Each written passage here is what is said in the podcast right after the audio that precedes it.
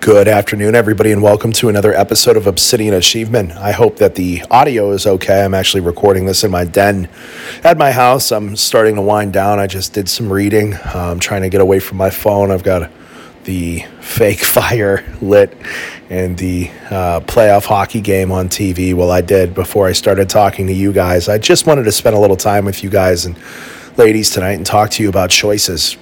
You know, we see a lot of people that you know, in their 30s haven't accomplished much. And then we see others in their 30s that have accomplished so much and had so much success. And then we see, you know, people get into their 50s and 60s and towards the end of their lives still having accomplished nothing. And then some people accomplished a lot when they were younger and it all falls apart. And then other people accomplished a lot when they were younger and it gets even better over time. And, you know, at the end of the day, um, we are the product of our decisions, and that although we all come from different circumstances, and some of us had you know great parents, and some of us didn't. Some of us come from single parent households, and some of us were adopted. Um, some of us had good parents that were loving and caring, and others had abusive parents. Some of us grew up with money, some of us grew up with nothing. You know, it's it's completely different for every person and every person is their own. You, nobody has ever experienced what you've experienced. You know there's people that you know grew up with money and loving parents but then were sexually abused by a family member you know and then there's people that grew up poor and that didn't happen to so it's like you know it, no matter how you chop it up on the surface everybody has a different set of experiences that have helped in part to mold them into what they are today. But what I really want to zone in on in our discussion this evening is choices. And ultimately, at the end of the day, choices are what make us or break us. Choices, you know, you can look at exactly where you are in life right now, and you are there because you deserve to be there. And for some of you, that might be a compliment, and for others, that could be insulting. But you are there because that's where you deserve to be. That's where you deserve to be. Even if you're doing good things and it just hasn't broken through for you yet, well, you're not quite ready to reap what you sowed. So you're exactly where you deserve to be. And the reason why we are where we deserve to be, where does that deservedness, is that a word? Where does that deservedness come from? It comes from our choices. And I want to give you some tips and advice as to how to make good choices because I've made some great choices and I've also made some pretty terrible choices. In my 29 years on this planet, I was just telling my wife the other day, I said, I feel old, you know, not in a bad way.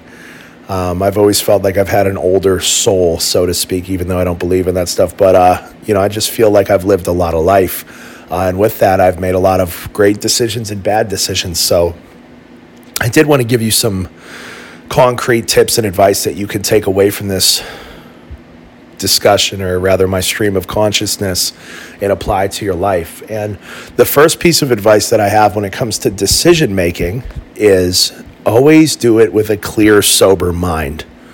Always do it with a clear, sober mind. When you're going to make a big decision, you want to be clear headed and sober. So I don't even necessarily mean um, under the influence of drugs and alcohol, although I that is definitely part of what I mean. So, you know, let's just kind of reduce that to yeah, be sober when you make decisions. Don't make decisions under the influence of drugs and alcohol. But what I also mean is when you go to do something. You need to pause and ask yourself if you are in full control of your emotions a lot of us make very foolish decisions because we are angry, especially, or sad. And then, even sometimes, we make very foolish decisions because we're too full of ourselves and too happy. You know, a good example of this would be playing roulette. You hit black and double your money, and then you hit, you know, let's say 23 big and then you put everything you've got on the board and you lose it all right everything misses because you know it's that's a silly example but a lot of times we get too ahead of ourselves we're feeling too good we get too full of ourselves and we make decisions from ego instead of just walking away with the money in our pocket right so we need to make sure that we're clear headed so number one is sober not under the influence of drugs and alcohol. I don't need to tell you why that's important. We're all adults. And then, secondly, is clear headedness. Are we in a place where we're neutral emotionally? And I don't know that we'll ever be able to be neutral emotionally, especially when it comes to high pressure decision making or high pressure situations, but we need to be as close to neutral as we possibly can. My third piece of advice for decision making is always return to your ideal. So I've talked about this in a podcast before, specifically regarding men, but this also applies to women that you should have an ideal to which you compare your thoughts, words, and actions to and decide whether or not you should take, you know, make a certain decision or not make a certain decision, right? Or how to make certain decisions. You know, so for me, my ideal is God and Jesus and His Word, right? I'm able to make decisions based on, you know, is this a biblically sound decision? You know, quite literally WWJD, right?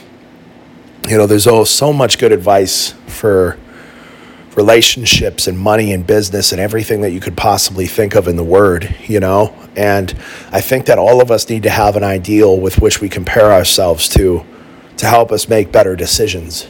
So I think having an ideal is in a code of conduct, even on top of that, is so critically important. You know, I was telling a young man that I was mentoring the other day that, you know, you need to have a code of conduct in life, and then anybody and anything that does not align with that code of conduct gets kicked to the curb. You know, so when you have a code of conduct like ethics, morality, integrity, character, honesty, trustworthiness, you know, when it comes down to, hey, should I tell this white lie? Because it's easier. The answer when you look at your ideal, Jesus Christ, and your code of conduct, no, you shouldn't tell that little white lie. You should tell the truth, even if it's difficult, right? So, number one is being sober. Number two is being clear headed and not caught up in your emotions. Number three is having an ideal with which to compare that decision to somebody or something that you look up to majorly that's timeless and unchanging. That's why it's God for me and the Word and Jesus. And words like character and integrity, like that, that'll never change. Those are principles, right? And I think number four is in the multitude of counselors, there is wisdom. In the multitude of counselors, there is wisdom, right? And that in many, in many, what is it? In many counselors make war, right? That you shouldn't go to war without having advisors and that in the multitude of counselors there's wisdom that when you have advice from people that you can trust and it makes sense to take advice from that person. You know i've talked about this before. Don't take advice from people that you wouldn't trade places with. I wouldn't advise you to take financial advice from somebody that is that has no money. You know i wouldn't advise you to take marital advice from somebody that's been you know in four or five divorces you know, I think you need to be wise with who you choose as a role model. And that hurts sometimes because there's people in our lives that we look up to just based on our relationship. Maybe it's a, a parent or a role model from when you were a kid, but over time you realize that person doesn't really have all the answers to what you need to know. And you need to change up your role model. You know, I'm not saying that you have to disrespect that person or you can't have conversations with them, but, you know, again, be very careful about who you're taking advice from. You know, does the person that you're getting money advice from have money? You know, that's it's simple. It really is. But I want you to think about this. So I think having people that you can go to to run decisions by you know, I think that's such a critically important part of making good decisions. But that's the podcast for tonight. I just wanted to leave you guys with a little something to ruminate upon or over or through, whatever is the correct wording for that. I don't know, at this time of night, I'm getting loopy because I'm so tired for me. 7.51 for me is very late. I will be in bed in the next 20 minutes. So um, I appreciate you guys. I love you guys. If this has helped you at all, please share the episode. I appreciate it. I will talk to you soon. Bye bye.